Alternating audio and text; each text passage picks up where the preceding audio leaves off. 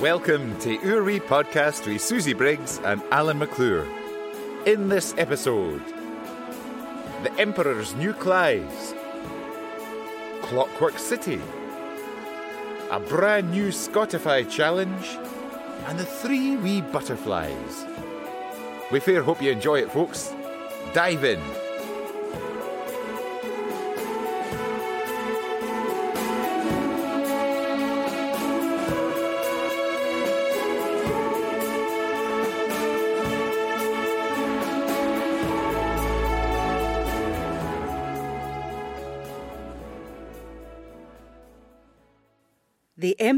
New Clays.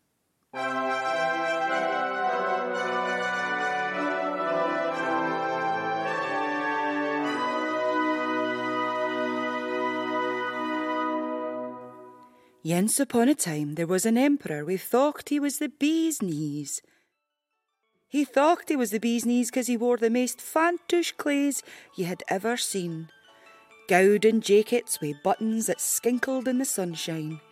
Breeks the colour o' the sun in his shin were trimmed with pearls and silver buckles that were fair per jink.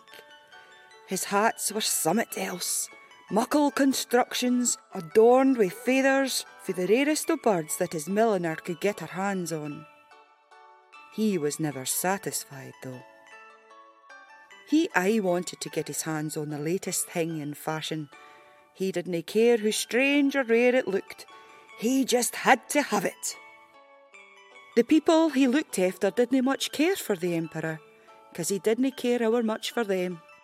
The folk were poor, and there he was, the high heejin, cutting about in the best of gear, gowden jackets and feathers, pearls and skinkling buttons. All he could think o' was his sell and how he looked to the rest of the world. Yin day, twa con men come up with a plan to trick the emperor and muck some money out of him. They dressed in their best clays and chapped at the palace door. They introduced themselves as master weavers we come fae far, far away. They told the emperor that they wove fabric that was so magical that only clever folk could see it. The emperor liked the sound of that and sat down on his fancy throne and he listened. Our woven fabric is groundbreaking. It's out of this world. The most fantish clays you'll ever lay your een on. The details, the quality, and all the colours. You're no gonna believe your een, one of them says. The emperor sat forward in his fancy throne, fair interested. Aye, says the other fella, nobody has ever seen the likes of it afore. We cast a glamour that glisters all o'er the fabric. Ye would be a glaikit gowk no to see it. We can muck ye a fine suit that would make body jealous. The emperor flung his head back and laughed. what are ye talking about? he says. I'm no a gowk, and there are nae gowks in my palace nor in my empire. And if there was, I'd chop their heads off without even hinking about it. You twa can make me a suit that will muck my people gasp with wonder and bambazel them. And when I stravig down the streets of this city, they'll ken ways the high heejin run here. He gave the men a room to muck the clays, and ricked away they gaed out their orders for gowden thread, silk as soft as air, hunters of pearls, and gems and rare bird feathers. When they got all that, they put them in pooches and a big bag and sneaked the gear out of the palace, and they hid it. Then they went back to the room and with various ploys and tricks pretended to weave and sew and make the emperor his new clays. Every morning the emperor woke up and was gagging to see the fancy new clays the men were mucking. He would sit at his breakfast table and hink to himself, I can't wait to see the new suit they're mucking. But what if I can't see them? what if I can't? that would make me look glaikit. I'd be a gowk in front of Aubrey. I'm going to send you and my men in to hae a swatch at these new clays first. So he told his tap lawyer to go in and hae a keek at the new clays. And when he looked in, he saw hee haw, nothing. Just the twa con men pretending to make glaze. The lawyer turned red and thought about what he was going to tell the Emperor. He thought to himself, I can't see aught. If I tell the Emperor that, he's going to chop off my head for being a glaikit gowk. With that in mind, he lied to the Emperor. The Emperor took him to the side and asked, Do the clays look as braw as I imagine? Do you think the weavers are nearly finished yet? The top lawyer's face went red, and he says, Aye, well, they do look braw. You're going to love what they're mucking for you. I've never in my puff seen such finery, and that is saying something. You'll need to see them for yourself.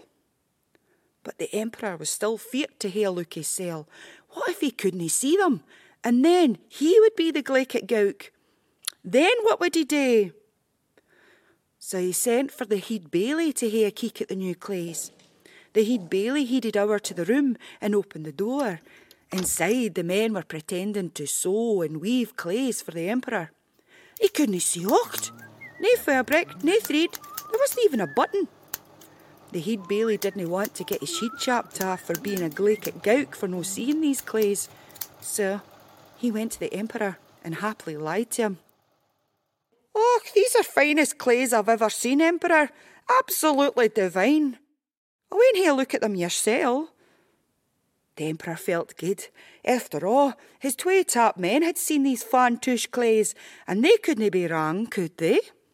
By midsummer, the hale empire was buzzing about these new clays.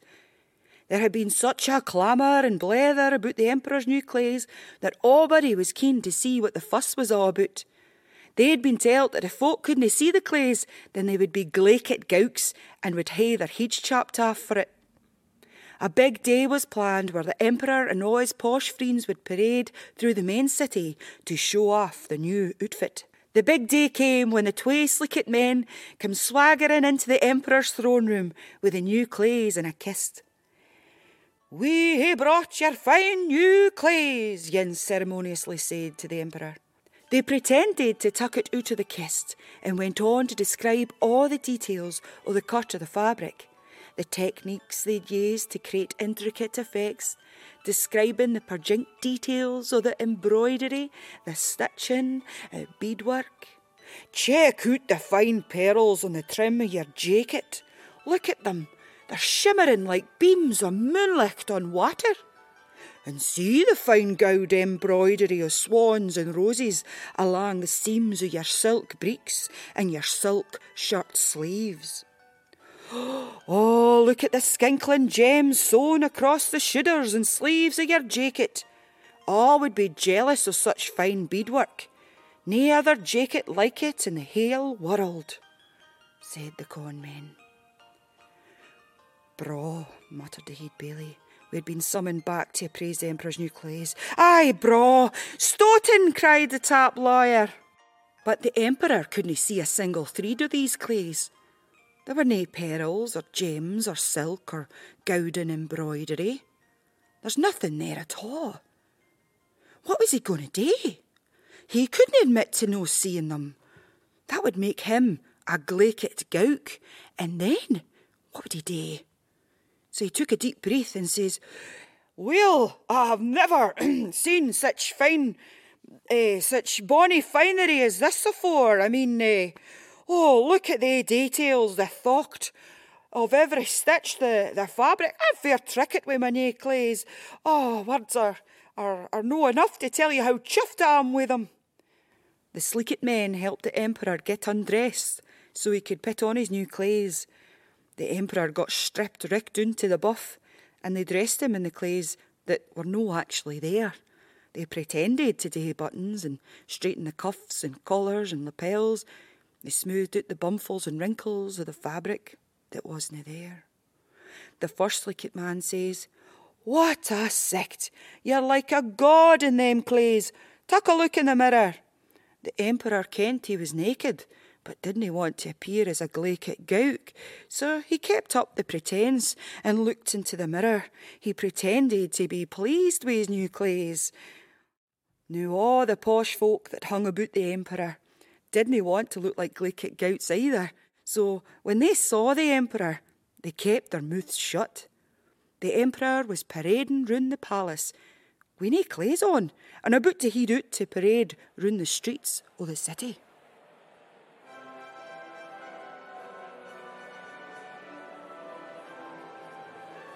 The folk were all out waiting outside the palace for to see the Emperor's new claes. They were told that if they couldn't see the claes, then that meant they were glaik at gowks, and that meant the Emperor would chap your head off as punishment. So you can imagine what happened next. As the Emperor paraded in front of the crowd, there was not a peep fae anybody. They could see he was naked, no a stitch on him. And for a long minute there was just silence with the occasional snicker. Then one brave soul started to clap their hands, and another started to cheer, and in seconds the crowd were all cheering and clapping and pretending they could see the fine claes on the Emperor. I'd love a pair of breeks like that. The detail is divine. I love that colour, it fair suits him, they all said to one another, pretending. But one wee laddie wasna haeing ony o it. He pulled at his mammy's sleeve and shouted, that man's in the scuddy. He's no wearing onything. I could see his bahookie and all hang. his mammy tried to shush him, but he wasn't for shushing. He ran to the front of the crowd and shouted at the Emperor, Where's your new claes? We can all see your bahookie. You're in the scud. And then he started laughing and chanting, The Emperor's in the scuddy, the Emperor's in the scuddy. Obody Kent the Wayne was wrecked, and they started to giggle, and before long everyone was chanting like the wee boy. The Emperor's in the scuddy, the Emperor's in the scuddy. The Emperor felt like greeting, but he held his head up and stuck out his chest proudly. He walked back to the palace with a pure ruddy, still pretending he was wearing the most fantouche claes in all the world. The Emperor's in the sky, the Emperor's in the sky.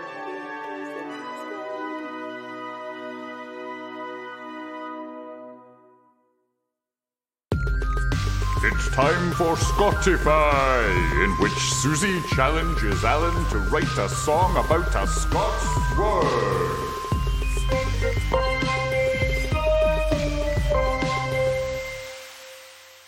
Hello, Alan. Susie, hello. How are you doing? Och, Affa Wheel, how about yourself? I'm not bad, not bad. Um, I've got a wee Scottify challenge for you. Oh, about time. What is it this month? The word is.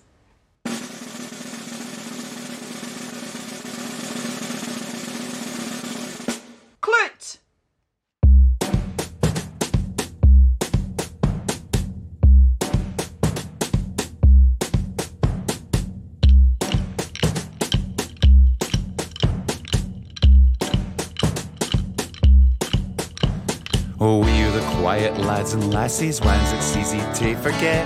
Keep our heads down in our classes, dinny fashion, dinny fret. Louder voices get attention, brighter colours bold and vain. With respect, can we just mention we're us, you're all alone. We're the clue to ruin the dumpling, keep it pale until it's done. Sure we can, you make be something, but there's more than number one.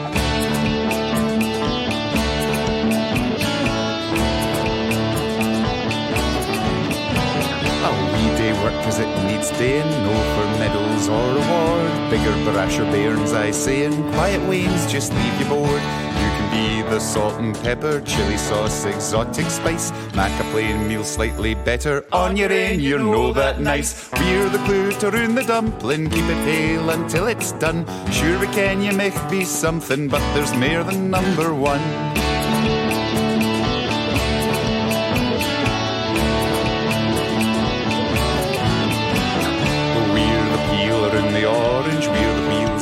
Bus. We're the bowl that hods the porridge, Nathan happens, we're us. The beat that keeps the music thumping while guitars and keys play on. The clutteroon, the glutty dumpling, we're us, the dumpling's gone. We're the clutteroon, the dumpling, the dumpling, we're the clutteroon, the dumpling, the we're the clutteroon, the dumpling, the dumpling, the dumpling, we're us, the dumpling's gone.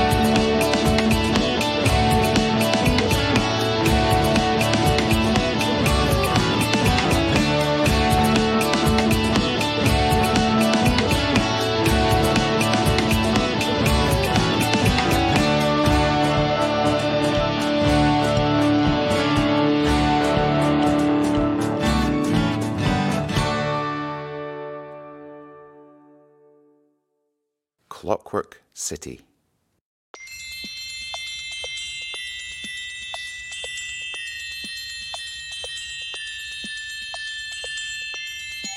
Here's a wee tale about a big, important man.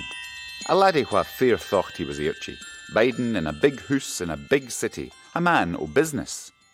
See, he kent he was important because he lived in a big hoose in a big city. They didn't just let onybody hae one of them, ye ken. What the man did for a living doesn't much matter. I'm sure it passed the time, and he'd a wheen of folk working for him, so it must have been important. What does matter, though, is one very weird detail about this big city. You see, in most ways it was just like any city you could imagine. London, say, or New York, or Auchtermuchty. Streets full of cars, folks striding up and down, busy, bustle, business. But in this city, there was something very odd about the folk. You see, this was Clockwork City, and all the folk in it had big silver keys sticking out their backs. If you wanted the people to get about their day, you had to gie those keys a wee wind. And of course, they couldn't wind their own keys, because they couldn't reach behind themselves to do it. If that sounds a bit inconvenient, it's because it was a bit inconvenient. But then you have to stop what you're doing for a bite to eat sometimes, do you know? And you wouldn't get off a far if you didn't. Oh, anyway, that was the deal in Clockwork City, and they just about got along. You see, since you'd I need someone to gie your key a wee twist when you were running a bit low, you had to make sure to do the same for everybody else. If you were popping to the baker's, for example, and you seen old Mrs. McGinty slowing down and stopping on the pavement, you'd take time to gie her a couple of wines. There you go, Mrs. McGinty. Hae a good day. Ah, thanks, love. You and all. But our big important man, we'll call him Mr. Hedion, had a bit of a problem with this system. You see, he'd figured out that the energy he was using to wind up other folks' keys was actually making his own key run down a bit faster. And you ken, that couldn't be efficient. It's all well and good, he says to his cell, if I'm winding someone important. But I simply cannot be wasting my time and energy winding people who are less important than me. I'm afraid they'll need to take care of themselves. He summoned the board of directors and told them straight out that he wouldn't be winding them up ony mair. You'll still see to me, of course, but we really can't be wasting energy on people less important than ourselves.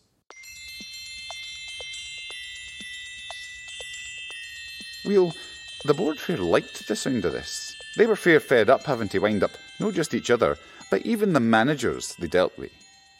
They called in the managers. Managers to the boardroom, please. All managers to the boardroom. I'm awfully sorry, you chaps, but we won't be winding you up any more. You'll still see to us, of course, but we can't be wasting energy on people less important than us. And off they went, ready to wind Mr. Hedyon if he needed it. So the managers had a wee chat. Hey, if we're winding them, but they're not winding us, we'll all run out of wind. Uh, tell you what, there's no way we can carry on winding up the supervisors. Nae doubt you can guess what happened. Supervisors to the manager's office, please. Supervisors to the A meeting was called, office. and the supervisors were gied their merchant orders. Nae mere winding for the managers, ah, but they'd best no forget to gie the managers a wind when required. And so on it went. The supervisors telt the section heads, the section heads telt the deputy section heads, and the deputy section heads telt the flare staff. Doreen and Billy had been flare staff for near on twenty years, since lying afore Mr. Hedyon took over the business. Here, said Billy, if we're winding them, but they're no winding us, we'll all run out of wind. Aye, Doreen shot back, and there's naebody we can ging to for help. And I'm aff afa doon hurt it to tell you, but they were exactly richt. In nae time at all, flare staff were starting to seize up. First one, then another, grinding to a halt and stunning like stookies, completely helpless. And of course, every time one of them was out for the count, that was one less to help with the others. Afore lang, the last of them wound down with a waesome sigh, and the shop flare fell silent. Uh oh, thought the deputy section heads. That's not good. When nae flare staff to help them, it wasna lang till they stared at slowing down, their wee clockwork motors running out a puff, one after another, completely banjaxed. Dearie me, thought the section heads. This looks worrisome. With nae deputies to help them, the rain winding started running out. Perhaps we didn't think this through, said the last of them, just as his motor geared up the ghosty.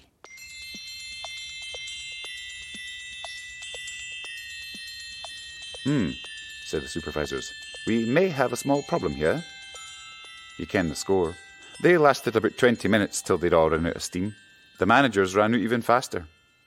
Finally, of course, the only one we only wind left at all was Mr. Hedgian, and it was a lonely old feeling. I may not have thought this through, he muttered. He gazed into the boardroom where the giant mahogany table looked as if it was surrounded by statues.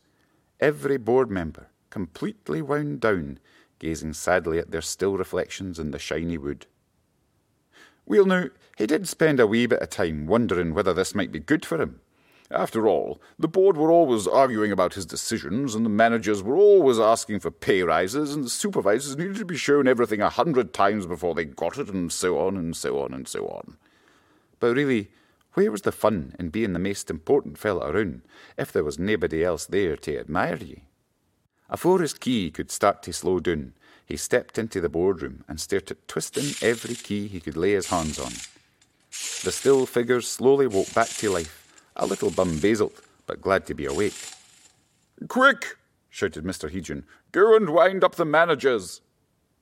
Off they went, a chorus of whirs and pings, and they got the managers back into action. Then they went to the section heads, who went to the deputy section heads, who finally made it to the flare staff. Of course, they all needed a wee bit extra winding when they got home, but partners and parents and wains all lent a hand as usual. And so the story ends, with Athen just about back to normal. The only difference is that in the commotion, Abady forgot to wind up Mr. Hedgian. They were all off celebrating, and nobody could hear him shouting for his office. I won't forget this, you ungrateful. Little. Doreen found him the next morning when she was emptying Oh, waste dear. paper baskets. She told the Oh, board, of what's this? course, and they all agreed that someone had better do something about that very soon. But you ken what? They've no just got round to it yet, and Athens seems to be running just fine.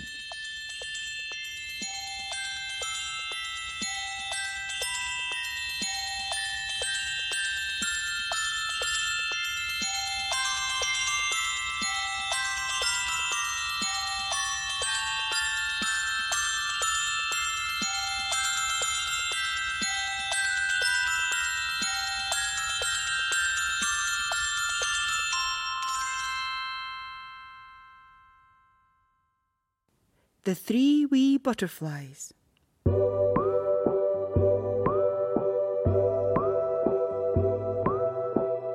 Once upon a time, there were three wee butterflies. We were the best of friends. They'd kent one another since they were wee hairy ubits, and they played among the nasturtiums and the cabbages. As ye might ken, hairy ubbits dinna stay as hairy ubits for lang.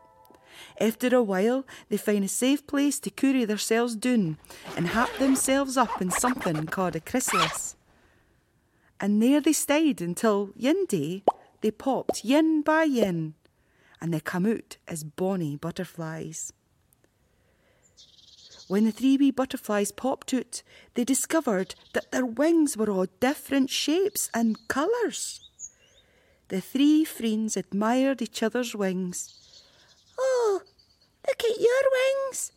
They're all yellow just like the sun. Such a happy colour. Your wings are gorgeous. Bricked red like a rose flower. I love them. Look at my wings. They're the colour blue, just like the summer sky.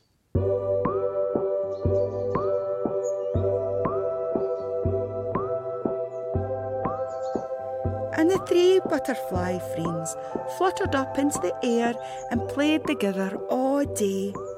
They would hae races to see who would get the highest or who could find the best hiding spot. They flittered through gardens and meadows and they had the best time. Then, all of a sudden, the sky went awfully dark. The clouds rolled in fast and rain came blattering down. The butterfly friends had to stop playing. Wi' wet wings, they couldn't fly, and the rain come on that quick, they'd nae time at all to find shelter. Soaked through, the three wee butterflies crawled along the floor bed to find shelter. They juked between the raindrops and plashed through peery puddles. Looking up, the first wee butterfly with the blue wings saw a big yelly flower, and she cried out, Hello, excuse me, please can we tuck shelter in your lovely yelly petals? The flower looked down at the three wee butterflies and stiffed. The butterfly with the yelly wings is the only yin that can shelter here because I am a yelly flower. The three wee friends looked at one another and shook their heads. The butterfly with the yellow wings spoke up. We're all friends, yin twa three. If you didn't want them, then you can't hear me. Suit yourself, get wet, I dinna care, huffed the yellow flower. The three wee butterflies trudged on, juking between the drain raindrops. Then the wee red butterfly saw a big blue flower. And she cried out, Hello, excuse me.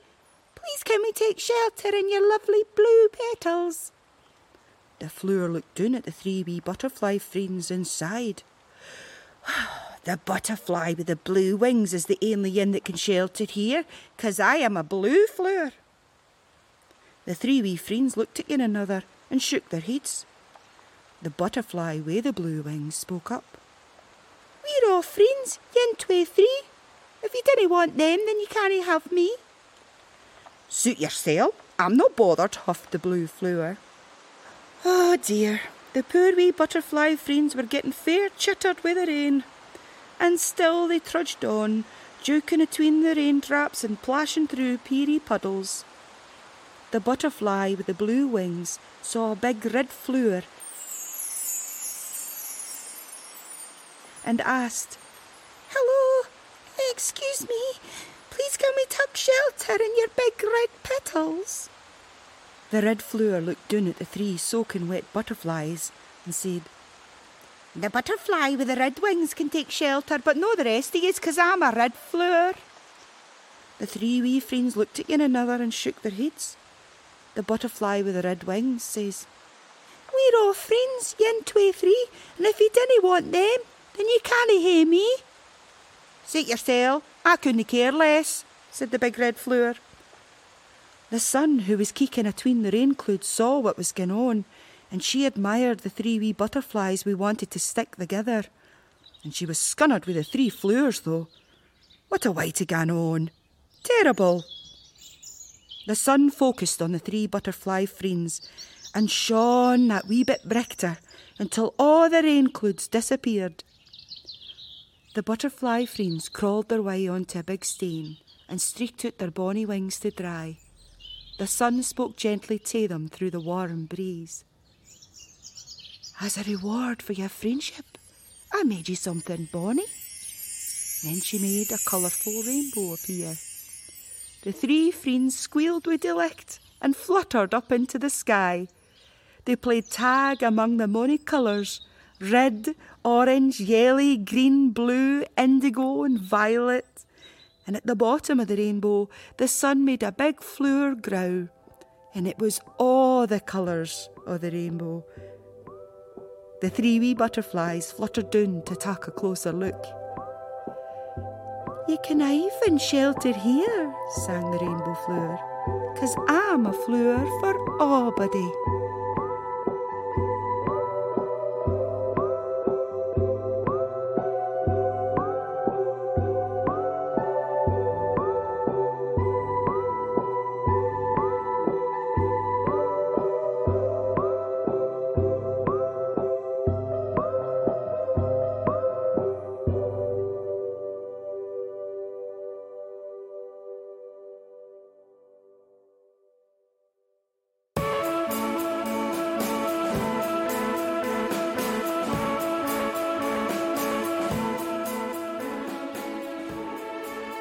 been listening to Urwi Podcast with Susie Briggs and Alan McClure.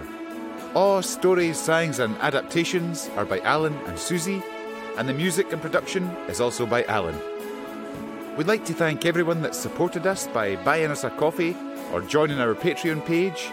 And if you've given us a wee like and a wee share, we really appreciate it, folks. We can't do it without you, and we hope to see you next time. All the best!